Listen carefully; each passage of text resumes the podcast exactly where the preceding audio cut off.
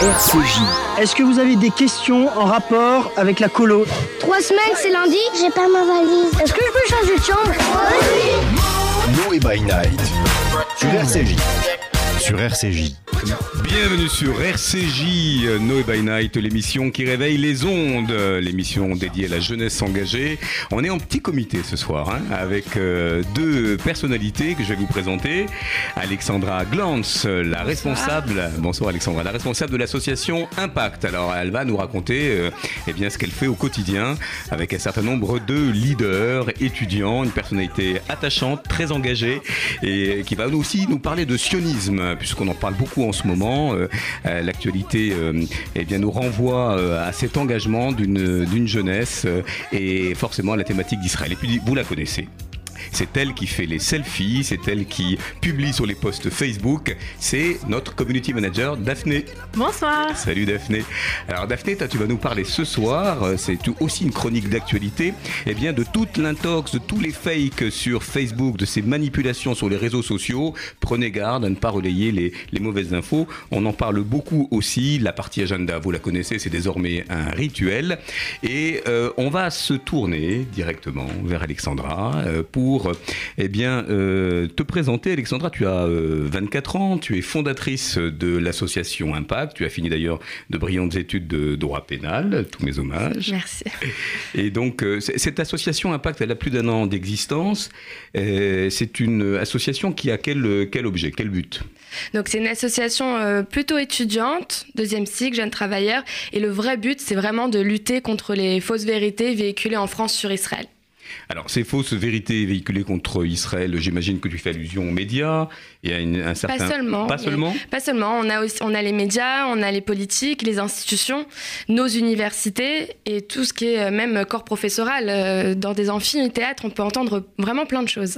Alors comment vous agissez au quotidien? Explique-nous un petit peu comment cette association euh, eh bien, agit euh, avec euh, euh, ces 22 responsables. Vous avez un board assez important. Ce sont des étudiants de tous horizons, de toutes les, les- tout- On a de toutes les universités, de toutes les filières, de plusieurs villes. Ils sont pas tous parisiens. Et euh, comment on travaille? Bah, En général, on choisit un préjugé sur Israël pour lequel on essaie de lutter et on essaie de créer un gros événement autour, un événement plutôt positif qui va, euh, on espère, faire le buzz pour faire du boycott à l'envers. Nous, on va, on nous empêche de parler d'Israël, bah, nous, on va buzzer sur Israël. Alors concrètement, si on devait prendre un, préjugé, là, courant qu'on entend dans les facs, euh, et que tu voulais euh, le déconstruire à l'antenne, tout est permis, hein, il n'y a pas de censure sur Noé by Night. Alors que- quel serait-il par exemple? Quelque chose que j'ai déjà fait ou quelque chose euh, Voilà, que- qui vous tient Bah, à cœur. Il y avait le problème de Jérusalem, où euh, on arrivait à parler d'Israël en tant que Startup Nation, on n'a pas arrivé de parler de Tel Aviv, mais c'est vrai que tout ce qui était euh, Jérusalem, c'était un peu tabou, et on s'est dit, bon, Jérusalem, les gens, ils pensent que quoi, c'est cloisonné comme Berlin à l'époque, avec Berlin-Est et Berlin-Ouest, c'est pas du tout ça. Donc qu'est-ce qu'on va faire? On va faire venir euh, des Israéliens, on a choisi des boxeurs, juifs et musulmans israéliens, qui boxent ensemble au Jérusalem Boxing Club. C'est un club qui a fait l'objet de plein de reportages en Israël pour sa diversité, pour, euh, pour sa culture et tout ce qui s'y passe. Et on les a fait venir en France, on les a fait combattre contre des boxeurs français. C'était un événement super sympa, les gens ont adoré, ils ont voulu monter sur le ring. Et donc, euh, c'était ça, montrer que finalement, euh, c'est pas du tout ce qu'on croit. D'accord, donc là vous avez réuni des Palestiniens et des Israéliens. c'est que des Israéliens, Alors, que des juifs Israéliens. et musulmans. Alors juifs et arabes israéliens. Voilà, parce que nous, on s'occupe de la société israélienne. D'accord.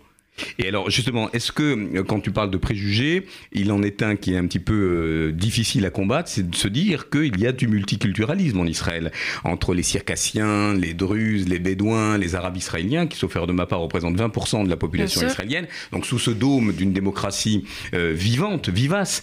Euh, pourquoi c'est si difficile pour des journalistes français ou des intellectuels ou même des jeunes citoyens de se dire qu'il y a toute, ce, voilà, toute cette pluralité en Israël? Faut vraiment euh, Y aller pour, pour le croire. y aller pour le croire. Je suis d'accord. Mais déjà parce que, en fait, c'est un échec pour eux. Je pense que c'est un échec pour eux parce que ça n'existe nulle part ailleurs, ou moins bien. Voilà, c'est peut-être mon côté sioniste qui parle, mais je pense que, que ce multiculturalisme, il, n'existe nulle part aussi bien qu'en Israël. Donc c'est vrai que nous, Européens, quand on voit que on a essayé, mais qu'on vit euh, des communautés à côté les unes des autres et que ça marche pas forcément, quand on leur dit bah, qu'on peut aller à Jérusalem, qu'on peut aller à Tel Aviv, qu'on peut aller à Haïfa, et que fina- et qu'ils vivent tous ensemble ou sans vivre ensemble dans l'utopie, ils ont des projets ensemble et ils vivent à côté les uns des autres, c'est, je pense que ça dérange. Alors tu ne sais pas si bien dire, puisque euh, je me souviens lors d'un de, mes déplacements en Israël, avoir rencontré le maire de Haïfa, qui est tout à fait exceptionnel, Haïfa qui est vraiment la ville euh, du portuaire, du, du, multiculturalisme, et qui recevait une délégation euh, envoyée par Angela Merkel, écoutez bien, pour savoir comment intégrer les Syriens et les nouveaux migrants. Donc Haïfa faisait figure de modèle, et, et c'est vrai que, et c'est très juste ce que tu dis, finalement, aujourd'hui, sur la planète, le pays où il y a le plus, parce qu'il y a eu des aliotes, parce qu'il y a eu effectivement des flux migratoires, le pays qui concentre le, plus cette, pluralité et ces religions et ces différences, c'est bien Israël. Tout à fait, on mélange les langues, on mélange les religions, les cultures, euh, les origines, c'est vraiment, c'est vraiment ça. Et c'est vrai qu'on a du mal à le faire. On a vu aux États-Unis que c'était le but initial et que ça marche pas forcément. Londres fait beaucoup de débats. Donc euh, oui, est-ce que c'est un modèle euh, intégrationniste, si j'ose dire? C'est-à-dire que ces Arabes israéliens, par exemple, est-ce qu'ils bénéficient euh, bah, des mêmes droits que euh, les, les, citoyens israéliens? Ça tombe bien que voilà. vous en parlez, parce que l'un des gros buts de l'association, c'est de, en, de montrer en quoi Israël est justement un État de droit, une démocratie, et comment cette démocratie marche. Et l'État de droit israélien, il est basé justement sur l'égalité, parce que qu'importe la religion, ça a beau être un État juif, la religion n'influe pas sur notre statut de citoyen. À partir du moment où on est citoyen israélien, on a les mêmes droits. On n'a pas les mêmes obligations parce qu'il y a une seule obligation en Israël qui diverge selon, les, selon la religion, mais on a en tout cas les mêmes droits. Et euh, donc, mais ça, je suis sûre que quelqu'un à qui, euh, en France, qui n'a pas vu ou qui ne s'y est pas intéressé, ne peut pas y croire. Alors tu parles de, ce modèle de démocratie. Euh, vous avez reçu euh, il y a quelque temps les, juges de la Cour suprême et, pas n'importe où, à Assas, dans cette université euh, dont, on connaît l'histoire et peut-être aussi quelques raideurs, en tout cas dans ces, prises de, de, position. Alors comment vous vous y êtes pris pour faire venir une délégation de juges de la Cour suprême Quelle était votre audience Quels ont été les débats Et est-ce que vous avez marqué des points justement sur l'ouverture d'esprit peut-être un peu Donc déjà, on a choisi une université de droit pour que ça soit des étudiants concernés par le sujet. On a choisi un sujet qui était plus large, qui était actuel, parce qu'on a parlé de sécurité et d'état de droit. Comment concilier les deux C'est la grande question que se pose l'Europe et que s'est posé il y a très longtemps Israël. Et, et c'était des figures de prestige. On sait que la Cour suprême en Israël, c'est un réel contre-pouvoir pour euh, l'État israélien. Alors c'est vrai que quand on lit la presse israélienne, on se rend compte qu'effectivement c'est le contre-pouvoir. Hein. C'est le contre-pouvoir. Et euh, donc, euh, quel a été le, comment ça a été accueilli? Est-ce que d'abord vous aviez beaucoup d'étudiants? De quels horizons? Il y avait des juifs, des non-juifs? Il y avait, euh, voilà, c'était dans un, Alors, dans un amphi? Bon, il y a eu du bon et du moins bon. C'est dans un amphithéâtre où la plupart du, des spectateurs des participants étaient non juifs, parce que c'est des étudiants lambda qui recevaient une cour suprême pour un étudiant en droit, c'est quand même un privilège. Euh, le côté positif, c'est qu'on est passé par une association locale, qui est la Fédération des associations de l'université, que j'ai cofondée à l'époque où j'y étais, qui m'a aussi permis d'organiser cette conférence. Je pense que si on était arrivé seul, on n'aurait pas forcément eu les autorisations, parce qu'Israël, c'est un sujet quand même frileux. Mais le côté un peu négatif, c'est que, faut dire la vérité, l'université d'Assas c'est une université très protégée, où euh, c'est très... Il n'y a pas beaucoup de problèmes de discipline, il n'y a pas beaucoup de problèmes de d'intégration, justement, c'est assez simple. Mais voilà. Alors tu vas nous parler un petit peu de, de ton engagement, parce qu'on n'arrive pas à être fondatrice comme ça d'une association qui a un an et demi d'existence, hein, si, euh, euh, si je me souviens bien. Euh, alors ça vient d'où Où tu as puisé ton énergie, ta combativité, euh, et, puis, et puis surtout cette capacité à fédérer beaucoup d'acteurs. Tu nous parleras de, dans la rubrique agenda de cette délégation de, de 15 représentants des, des, des, syndicats, des syndicats étudiants, l'UNEF, la FAGE, l'UNI même, c'est pour dire. Euh, alors, voilà, raconte-nous un petit peu euh, quel a été le déclic? Est-ce que tu as une, l'impression, une tradition sioniste dans ta famille? Dans ma famille, euh, oui, pas spécialement comme dans toutes les familles euh, juives euh, françaises, mais c'est vrai que mon école, j'ai été à Lucien de Hirsch, qui est une école juive très sioniste. J'ai ensuite occupé des fonctions à l'UEJF, et c'est vrai que ouais, ça faisait partie de mon identité. Alors, j'étais pas dans la culpabilité de beaucoup de dire mais comment on peut se sentir français et au même temps être aussi sioniste. Moi, je me suis toujours sentie très française, j'ai toujours vécu à la française, et j'ai gardé mon sionisme. Donc moi, je culpabilise pas du tout de ça. Au contraire euh, je m'en défends, je l'utilise, et donc euh, ça fait partie de, de, ce que je fais aujourd'hui, ça fait partie de moi. Alors quels sont les arguments, je vais vous poser la question à toutes les deux, voilà, qui vous mettent le plus en rogne quand il est question de parler de voilà d'Israël, de sionisme et que vous avez euh, voilà des détracteurs que mais, mais, que vous rencontrez en face à face. On parle beaucoup de BDS par exemple et on sait les, les actions étudiantes de l'UEJF notamment qui euh, euh, bah, qui a parlé ici hein, dans cette émission puis qui est encore invité, vous le savez à Noé by Night. Voilà, qu'est-ce qui vous met le plus en rogne et, et hum, qu'est-ce qu'il faut prioritairement contrecarrer? Alors avec le BDS, il n'y a pas d'argument à contrer parce qu'ils n'ont pas d'argument. Donc euh, comme ça c'est simple, le BDS c'est pas les plus dangereux. Euh, je pense que les plus dangereux c'est au contraire c'est tout ce qui est universitaire ou politicien qui eux ont un discours faussé sur Israël et qui instrumentalisent les dates, qui instrumentalisent les époques, les territoires, la sémantique pour euh, à des fins politiques moi, je pense que c'est ça. Est-ce que Daphné, tu es euh, euh, d'accord sur ce constat qu'il y a une certaine intelligentsia, hein, tout comme on a pu parler d'une intelligentsia euh, négationniste, enfin, toute chose égale par ailleurs, mais est-ce que tu trouves que c'est le, voilà, le, danger le plus, le plus évident? Ah oui, je suis, je suis tout à fait d'accord. le problème maintenant, c'est que les clichés et ces préjugés petit à petit s'installent et que euh, je pense que pour lutter, il faut bien appréhender, il faut bien comprendre.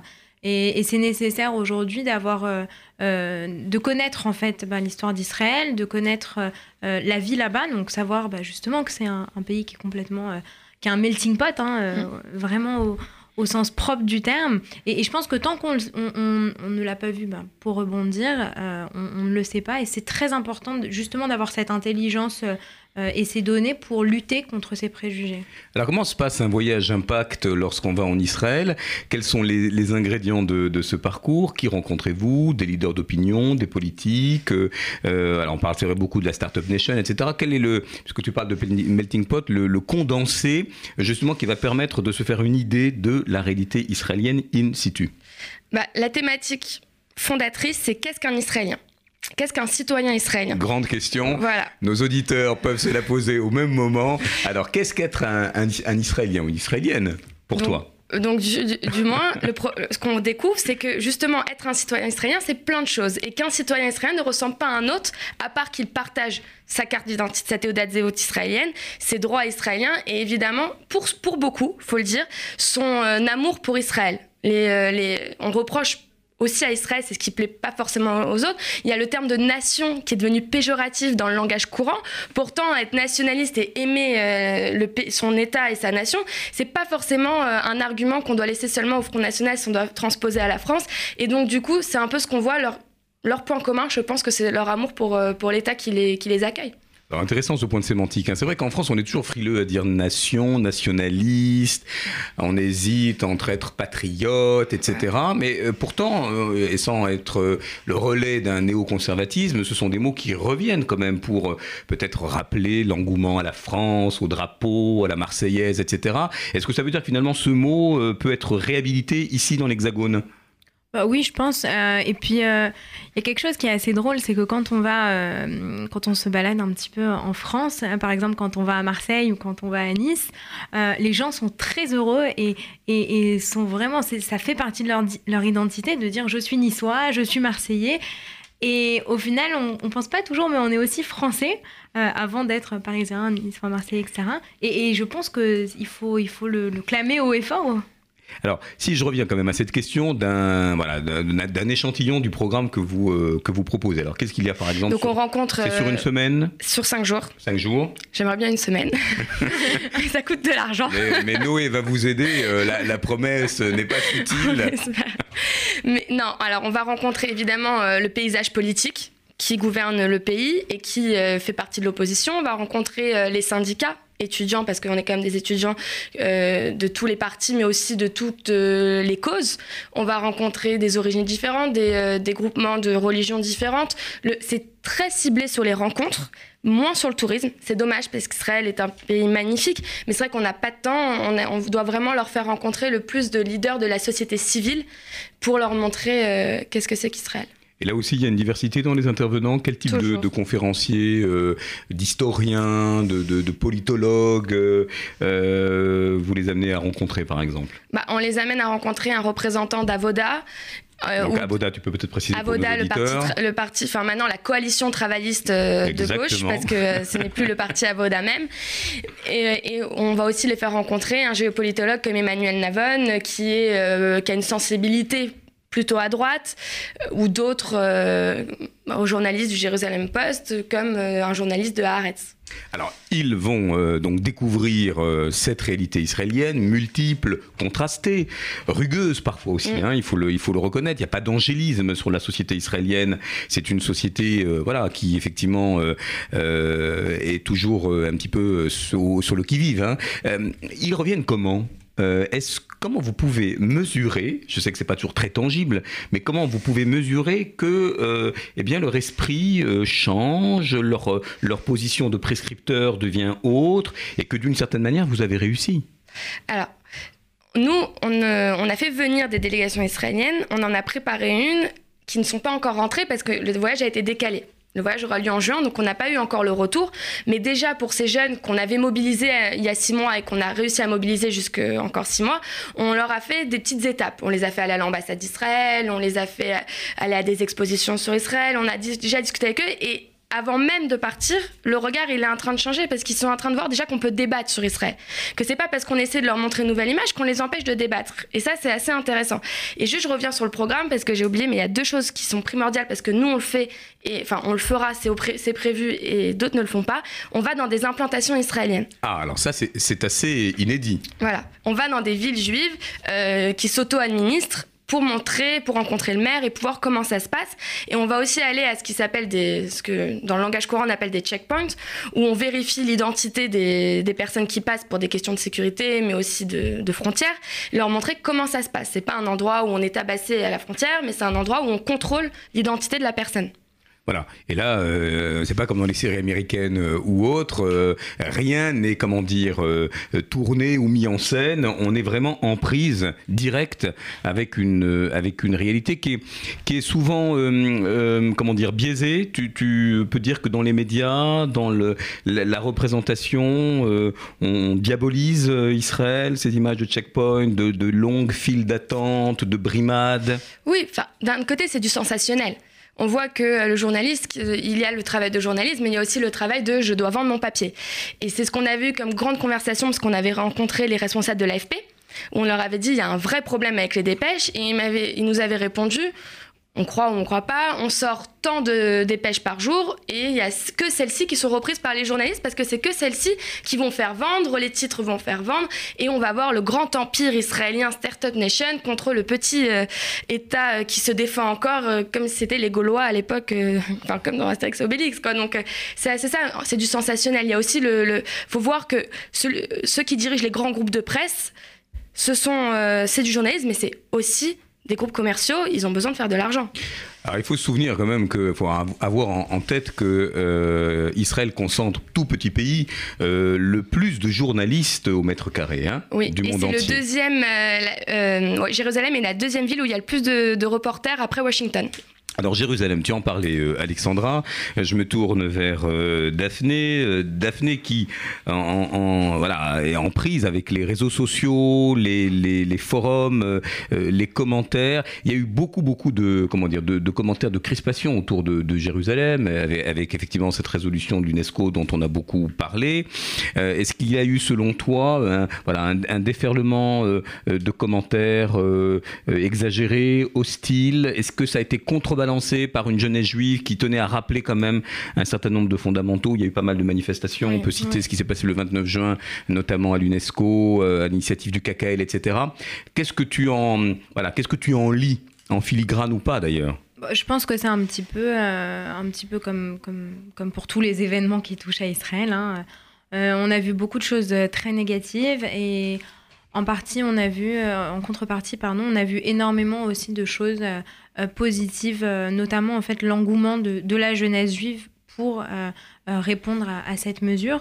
Je, je trouve pas qu'il y ait eu plus de choses que d'habitude, malheureusement. Euh, Tu n'as pas le sentiment quand même, par exemple, sur la partie que relevait euh, Alexandra sur l'histoire, sur euh, les, fondamentaux, historiques? Moi, j'ai jamais vu autant de livres sur les étals de librairie sur Jérusalem.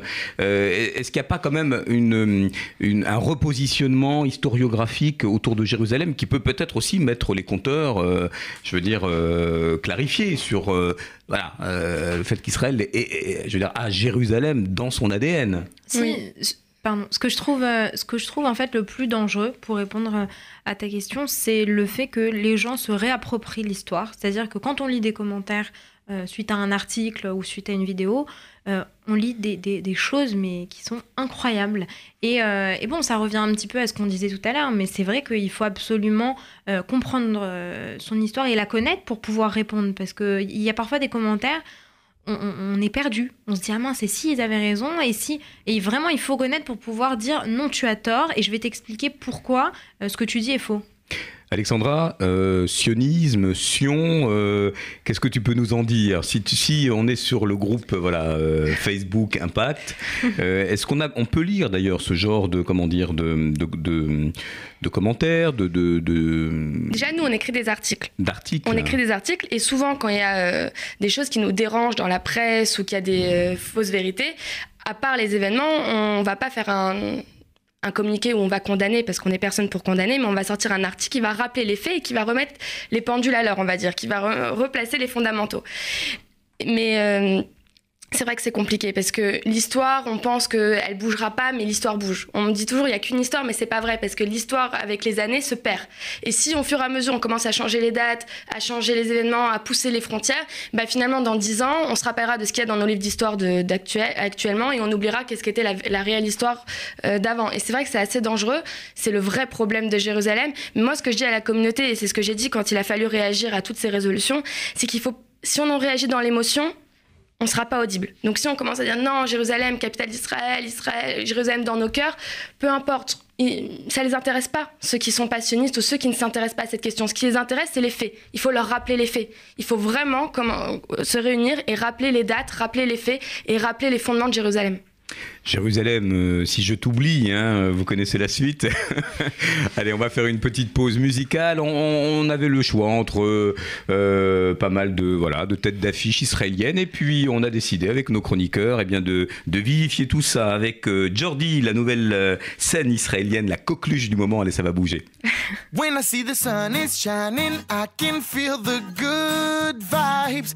I can feel the way you coming closer. I get good vibes. I just wanna hold you tight. There's under the sunlight. When I see the sun is shining, I can feel the good vibes. So lately I've been thinking about your blue eyes. Hey, do you still remember we had good times?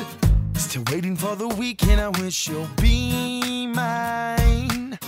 Cause we gonna hit the beach and I can feel the sunshine. I can do this over and over, over and over, over and over again. When I see the sun is shining, I can feel the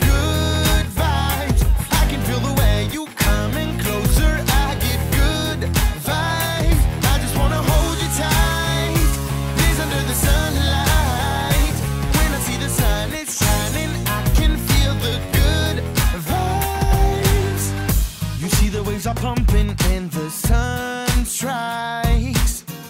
Yeah, all you pretty ladies, raise your hands high. Oh, I wanna see you moving till the lights go down.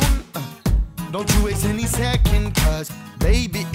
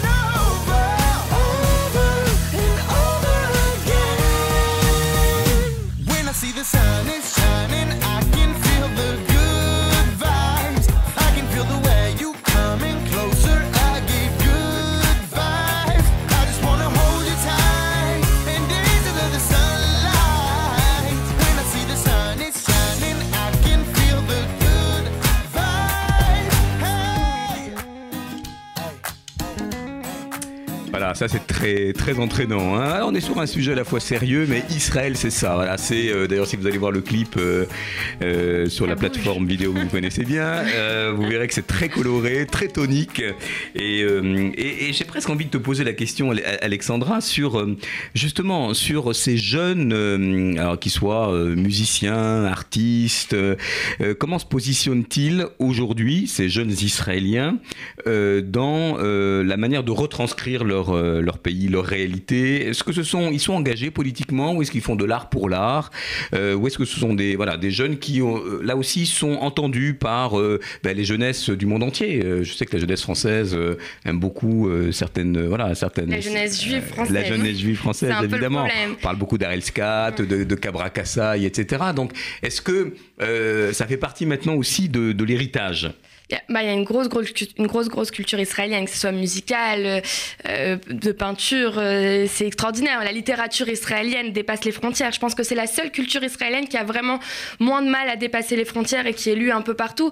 Mais euh, c'est génial. Ça, dé- ça mélange l'Europe de l'Europe de l'Est avec le underground, ça- avec le, le Méditerranéen de l'Orient, parce qu'il faut dire quand même qu'il y a un côté oriental à Israël. Complètement. Et on l'assume. et Et, on pas que voit. gastronomiquement d'ailleurs. Et on le voit dans la culture israélienne, c'est vraiment le mélange entre l'Orient et l'Occident. Voilà. Et c'est extraordinaire. Et je pense qu'on devrait passer par plus d'événements culturels en France.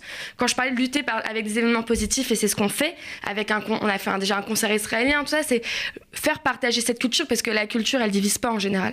C'est ce qui reste quand euh, tout divise, c'est la culture qui réunit.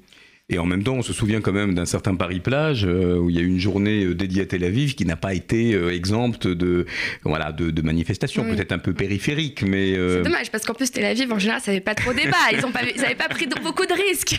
Mais même là il y a eu un il y a eu un, un souci. Mais c'est dommage. C'est encore une fois c'est une instrumentalisation mais ça représente qui? Un petit groupe politique qui était contre euh, finalement ça a eu lieu, il y a eu du monde. Donc c'est ce qu'on retient. Alors sur la culture israélienne, puisque on va revenir sur l'événement qui a eu lieu le dimanche 5 février, sionisme d'hier, d'aujourd'hui et de demain, et puis tu vas nous rappeler ce 120e anniversaire quand même pour nos, auditeurs. Alors cette culture israélienne, par exemple, là, aussi la, culture méridionale, du melting pot oriental, etc. euh, comment elle, euh, comment dire, elle, fait des, elle inspire, elle fait des émules auprès de la jeunesse euh, française. Est-ce que euh, Daphné, toi, tu, tu le, tu le repères avec des jeunes qui vont au concert, qui euh, euh, se sentent plus israéliens à un moment donné que, que juifs peut-être? Ah oui, je pense que euh, c'est flagrant dans la jeunesse juive. Alors, Je dis ça à dessein parce que euh, Daphné est, tout comme Alexandra, très, euh, très musicienne. Oui, un petit peu, oui. Euh, on écoute euh, de la musique euh, israélienne. Et puis, c'est vrai que. Au final, la musique israélienne, ce qui est assez incroyable, c'est que euh, parfois dans une, euh, une seule chanson, on passe dans, plein de styles différents. Alors, il y a eu euh, Golden Boy qui a, qui a fait euh, l'Eurovision l'année dernière. Et juste cette musique-là, quand on l'écoute, on passe bah, de- de- d'un type à un autre. Et c'est vrai que moi, par exemple, ça m'arrive souvent de faire écouter des musiques israéliennes à des gens qui ne connaissent pas ça. Et euh, ils me disent Ah, mais c'est super ce que tu écoutes Et d'ailleurs, à ce propos, nous faisons un petit coucou à Agnès qui anime euh, une émission sur RCJ sur la, la nouvelle scène israélienne. Elle parle de d'artistes de, de tous horizons et elle nous fait découvrir pas mal, pas mal de chanteurs et de, et de chanteuses très, très talentueux. Alors, si je reviens à cette journée que vous avez organisée donc euh, le dimanche euh, 5 février, à laquelle euh, vous d'ailleurs vous m'avez convié et, euh, et- que j'ai trouvé très, très riche à tout point de vue parce que d'abord il y avait pas mal de jeunes, de jeunes qui, voilà, qui d'Impact, et puis d'autres moins jeunes. Mais, euh, et, vous avez parlé de, sionisme toute la journée, c'était chevillé au corps, avec des, des interventions tout à fait, euh, tout à fait brillantes. Euh, Qu'est-ce qui s'est dit sur le sionisme d'aujourd'hui? Bon, on peut imaginer le sionisme d'hier. Qu'est-ce qui fait qu'un sioniste aujourd'hui a, tout intérêt, comment dire, à s'expliquer, si j'ose dire, sur, voilà, sur cette, cette passion? Est-ce qu'elle est euh, justement argumentée Est-ce qu'elle est nourrie Euh, Est-ce que on y va dans le feu d'une passion soudaine? Quel est le sioniste d'aujourd'hui Quel est on dit tout à l'heure tu disais euh, nous on veut faire découvrir ce qu'est un Israélien. Voilà. Qu'est-ce que aujourd'hui un sioniste français C'est qui? Bah, Déjà, vous avez utilisé le terme passion. Et c'est vrai que quand on entend la passion sioniste, ça fait peur.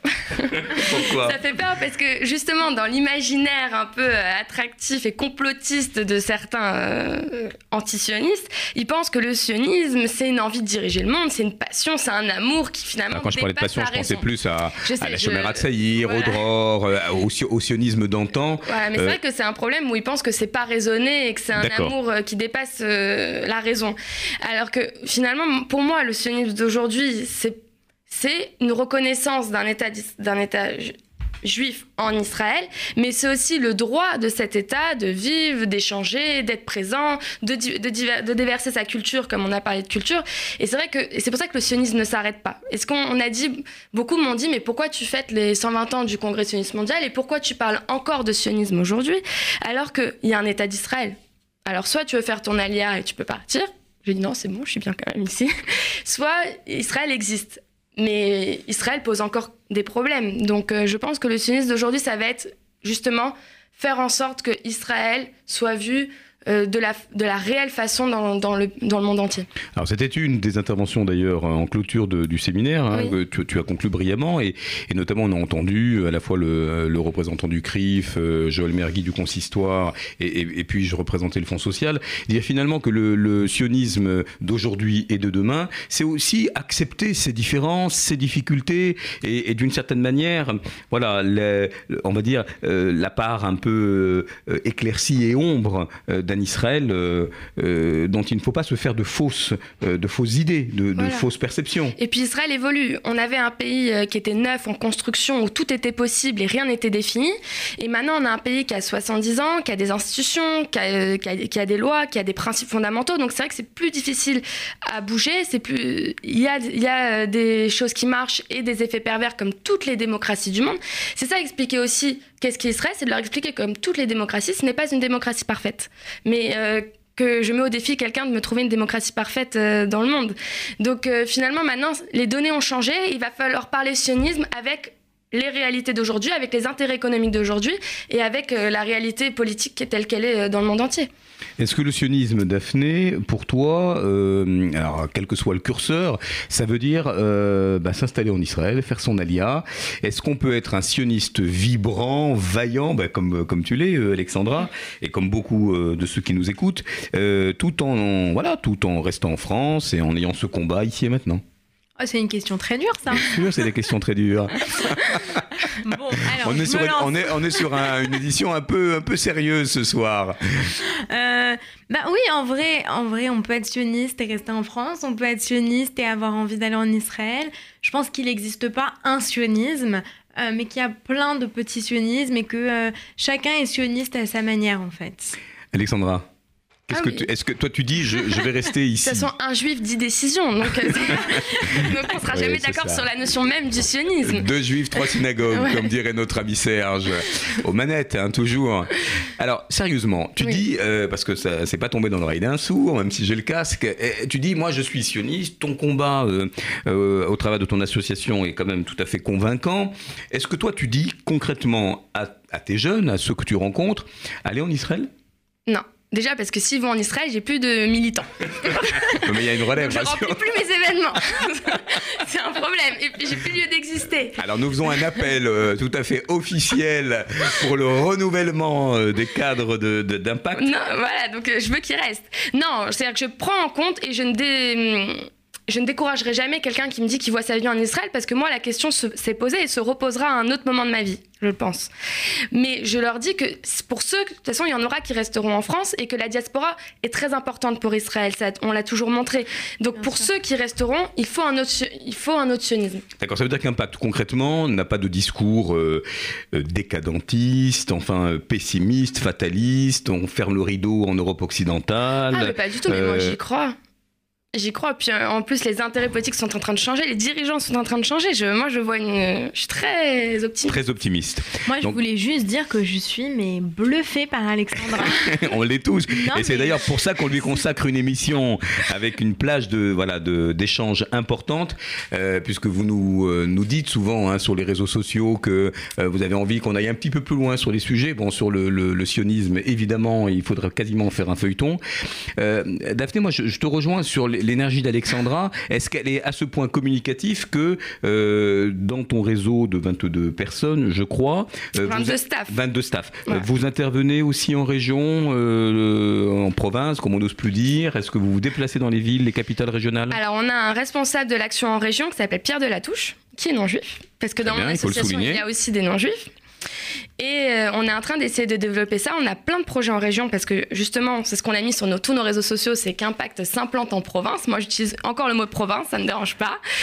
Et, euh, mais c'est des projets qui mettent plus de temps et qui sortiront à partir de septembre. Mais il y aura Impact en septembre, je vous le promets, à Marseille, à Lyon, à Toulouse et à Lille. Bravo, Israël, mobilisation, promotion, action. On peut pas réveiller, rêver meilleur acronyme et meilleur slogan. Et, et tu l'incarnes puisque euh, sur, en tout cas, euh, la partie euh, opérationnelle, vous êtes de, de tous les combats. Je ne fais pas que référence à- au match de boxe dont tu nous as parlé tout à l'heure. Moi, j'ai été très frappé parce que je trouve ça très courageux, enfin très courageux, et je dirais même presque audacieux, de faire venir euh, en septembre des blogueurs iraniens, libanais et israéliens. Alors là, on a réuni euh, euh, ce qu'on pensait absolument pas, comment dire, réunissable. Alors comment vont, d'abord, où es-tu où es-tu allé chercher ces, ces Iraniens, ces Perses, ces Libanais, quand on sait les difficultés d'entrer dans le pays, quand on a une estampille sur un passeport, etc. Raconte-nous un Bah, peu la genèse de de ce. J'ai eu un peu de chance, c'est que justement ces blogueurs politiques, ils ne vivent plus dans leur pays parce qu'ils ont été chassés. Ah d'accord. Ils ont été chassés pour juste. Ils ont d'abord été emprisonnés pour avoir euh, exprimé un avis qui était contraire au gouvernement actuel de leurs États. Et donc, ils ont été emprisonnés, puis chassés, ou, ou se sont plutôt sauvés. Et donc, du coup, ils sont euh, aujourd'hui dans des pays euh, totalement amis avec la France où c'est plus simple de les faire venir. Et ce qui était intéressant, c'est le premier défi, c'est de les faire intervenir avec un Israélien, parce qu'un Iranien et un Libanais n'interviennent pas facilement avec un Israélien, de les faire intervenir en France dans de nombreux, nombreux campus. campus on va vraiment circuler dans toutes les universités françaises, enfin dans une grosse partie, et montrer vraiment qu'est-ce qu'était la liberté d'expression pour eux qui se sont opposés au gouvernement actuel. Alors là, c'est vraiment euh, intéressant parce qu'on a, euh, d'abord, on touche à des débats de fond, euh, effectivement, à, des individus qui n'ont pas l'habitude, enfin, qui ont des fausses représentations hein, et qui peuvent aussi alimenter les uns envers les autres, voilà, beaucoup de, comment dire, de clichés et même d'hostilité. Daphné, est-ce que dans la, proposition d'impact de, de, de faire venir ces, ces blogueurs, là, on parle bien de blogueurs, tu estimes que cette liberté d'expression par le blog, par les réseaux sociaux, elle est, comment dire, elle est porteuse. Euh, Est-ce qu'on se nourrit davantage de, de ce qui se raconte sur, le, voilà, sur la toile? Est-ce qu'aujourd'hui, on écrit sur un blog comme on pouvait écrire un édito ou un article dans la, dans la, on va dire dans la presse écrite euh, d'il y a quelques décennies? Bon, déjà, entre la presse écrite et, le blog, on va dire qu'il y a un monde. Euh, D'autant plus, ce sont des pays particuliers où parfois la liberté d'expression euh, euh, est, est réduite. Euh, je- Très réduite même en tout cas. dire, pour aller jusque-là.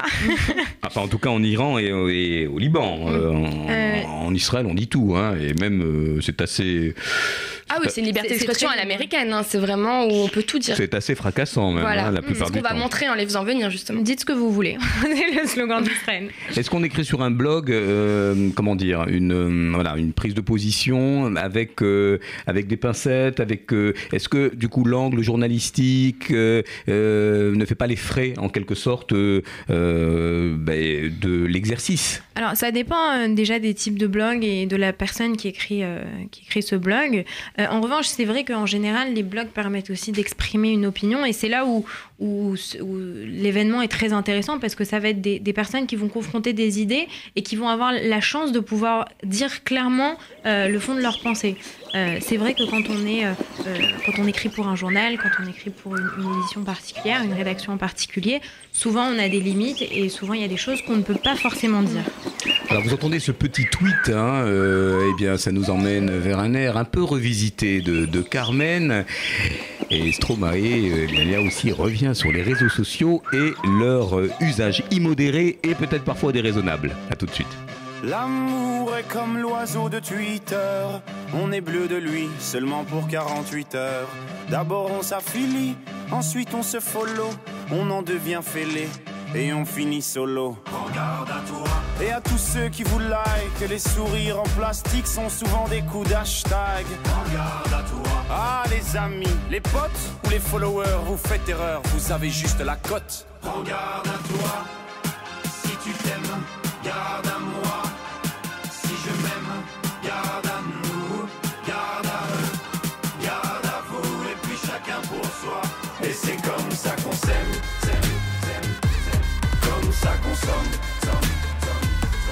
comme ça qu'on s'aime,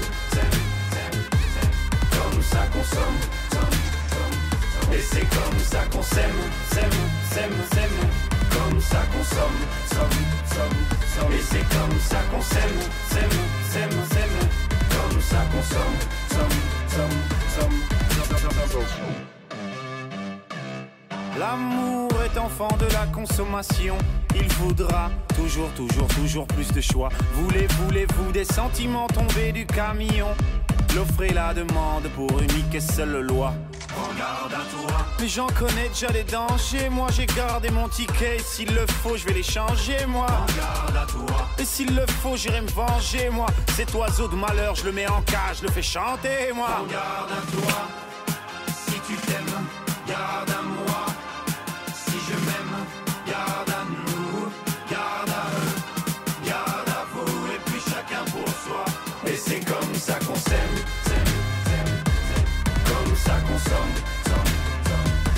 C'est comme ça qu'on s'aime.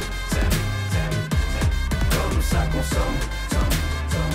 Et c'est comme ça qu'on s'aime, s'aime, s'aime, s'aime. Comme ça qu'on somme, somme, somme, somme. Et c'est comme ça qu'on s'aime, s'aime, s'aime, s'aime. Comme ça qu'on somme, somme, somme.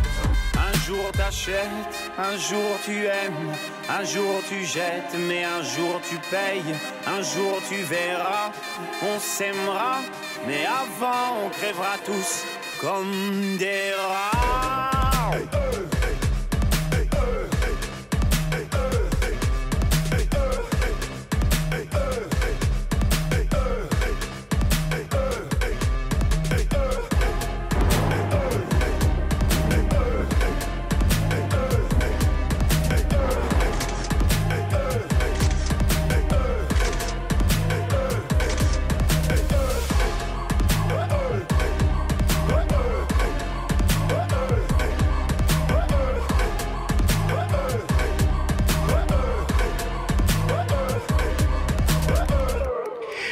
aime bien Stromae, nous, parce qu'on le trouve à la fois engagé, euh, il nous chahute un peu quand même, et puis, euh, et puis ses chansons quand même renvoient vers des, choses très, très à portée de main là, hein, sur les réseaux sociaux. C'est le deuxième thème de cette émission. On n'a jamais autant parlé. Regardez un petit peu la presse là. En préparant cette émission, on a, on a vu à quel point euh, c'était même assez déchaîné sur le sujet. Les fakes, les, les manipulations sur les réseaux sociaux. On a demandé quand même à notre chroniqueuse de faire un petit point euh, justement pour eh bien, permettre à nos auditeurs de s'y retrouver sur Facebook, sur Google, qui traquent hein, les, les fake news entre l'info euh, et l'intox. Et D'ailleurs, cette, euh, cette semaine, il y a eu l'annonce euh, de la création d'outils pour lutter contre ces, ces fakes et ces fausses informations. Pardon, faut parler, il faut parler français. Alors, qu'est-ce que tu peux à la mode de parler anglais. Voilà, qu'est-ce que tu peux nous dire. J'allais presque dire pourquoi Facebook et Google tout d'un coup s'en occupent maintenant. Alors déjà, fake news égale fausse information. Premier point à, savoir. Donc effectivement, cette semaine, il y a une annonce qui a été faite euh, de la part de ces deux géants, euh, de deux géants du web, euh, qui veulent lutter donc contre ces fake news, contre ces fausses informations. Alors, ta question, Philippe, est, est très intéressante parce que en fait, cette décision intervient après de nombreuses critiques, notamment pour Facebook, qui a été accusé en fait de ne pas avoir su empêcher la publication de fausses informations, notamment pendant les élections américaines. Euh, alors, il faut savoir qu'en France, il y a- déjà eu des critiques, hein, euh, il y a déjà eu des fausses informations euh, sur des politiciens de gauche comme de droite, mais que là, on entre en période d'élection et que, en fait, à la fois d'ailleurs en France et, en Allemagne, je vais revenir sur l'Allemagne après, mais donc il y a une peur de fausses critiques, de, fausses informations, et en fait que ces fausses informations puissent avoir un, impact sur les résultats des élections. Est-ce qu'elles ont été instrumentalisées d'ailleurs euh, sur la campagne euh, euh, américaine, selon, selon vous? Alors, euh, On sait qu'on a eu euh, voilà des, des comment dire euh, des infos qui ont filtré sur Hillary Clinton, des contre-attaques de Trump. Est-ce qu'aujourd'hui, finalement, l'essentiel de la bataille pour une campagne, quelle qu'elle soit d'ailleurs, et je pense qu'on ne sera pas épargné, sur la campagne euh, franco-française. Est-ce que ça se joue pas justement euh, à qui dégaine euh, l'intox la plus sous, la, véracité la plus comment dire honorable? Ah bah, c'est le, revers de la médaille des réseaux sociaux, hein, c'est qu'il faut savoir trier ce qui est, vrai et ce qui est faux. Oui, alors pour les États-Unis, il y a eu beaucoup de choses qui ont circulé, et en France, je pense que certainement, il va y avoir d'autres choses qui vont arriver. euh, je l'espère pas, mais je les Américains ont réussi apparemment à faire le tri, vu qu'ils ont élu Trump, qui lui était euh, justement l'un des plus critiqués euh, sur les, réseaux sociaux et les journalistes. Donc et qui continue à avoir son compte Twitter d'ailleurs. hein. voilà. Ouais. Ouais, je pense que tous ses conseillers, ils n'arriveront pas à l'empêcher de tweeter, hein, on lui a- même en lui arrachant le portable. Alors concrètement, quelles sont ces mesures Alors euh, du côté de, de Facebook et de, et de Google, euh, Alors, Daphné? Pour Facebook, en fait, donc c'est un nouveau dispositif qui a déjà été lancé euh, aux États-Unis et en Allemagne. Le but, en fait, euh, c'est euh, que les utilisateurs Facebook signalent les informations qui sont potentiellement erronées.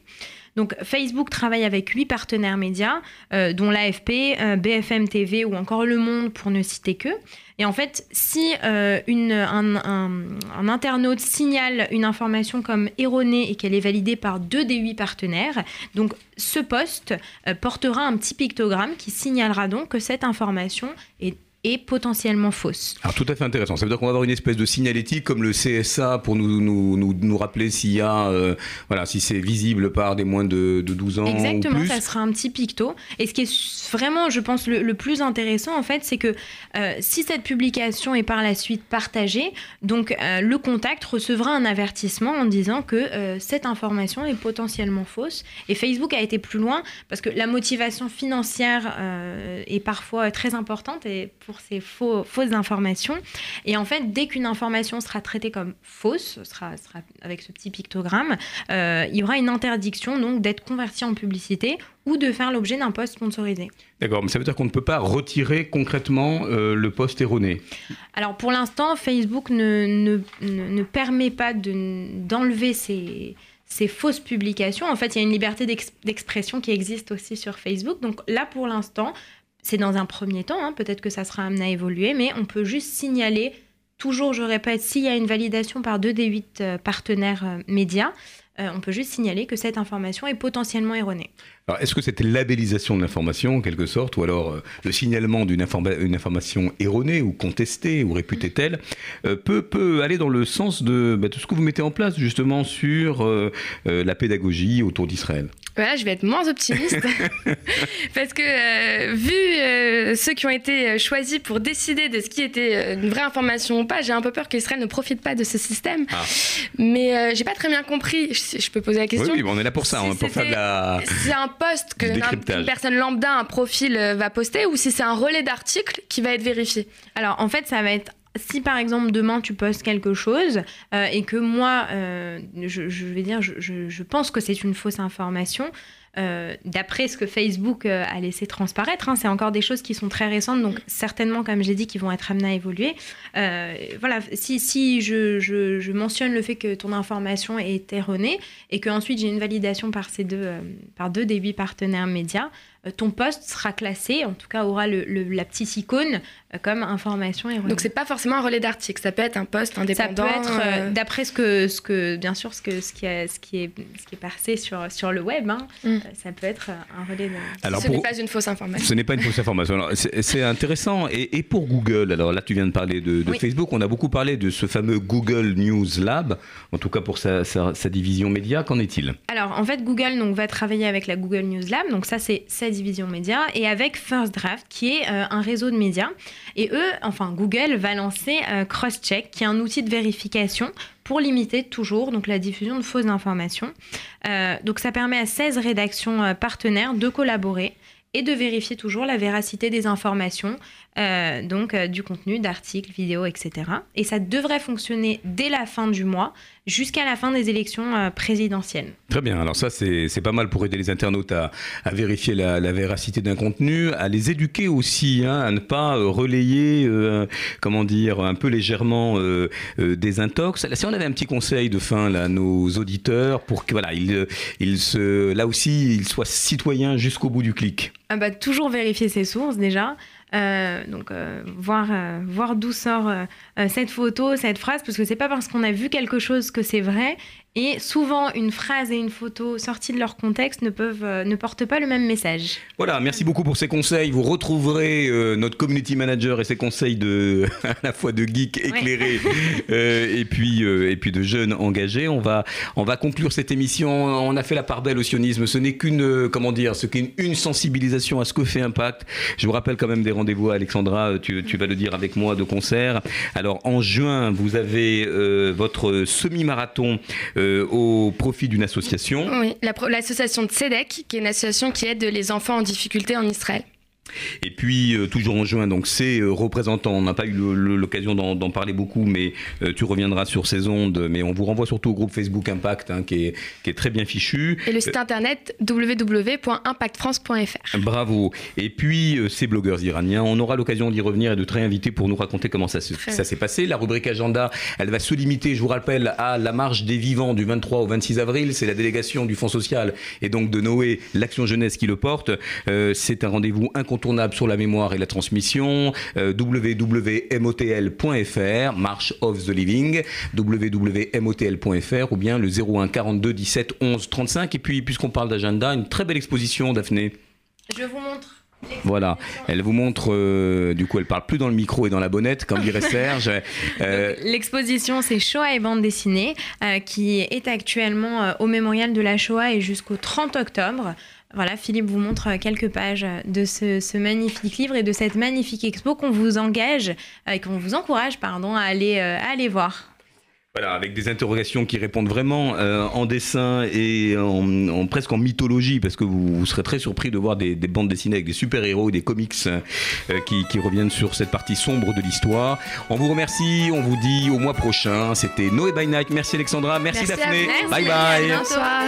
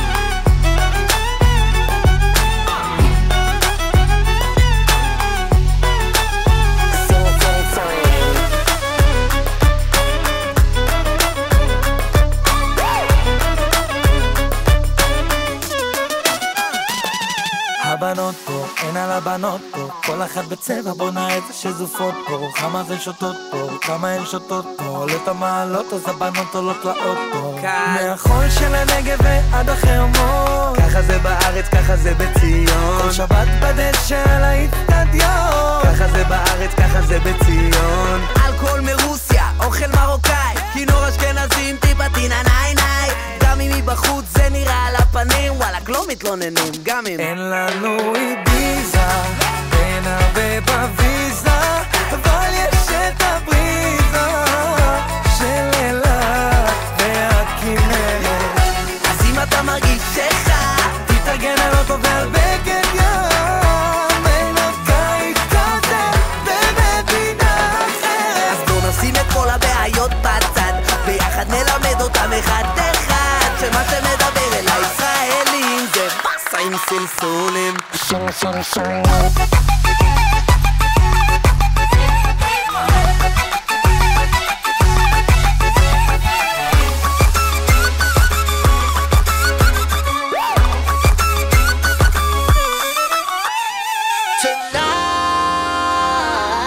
Est-ce que vous avez des questions en rapport avec la colo Trois semaines, c'est lundi, j'ai pas ma valise. Est-ce que je peux changer de chambre? Oui, oui. Eh, by night sur RCJ.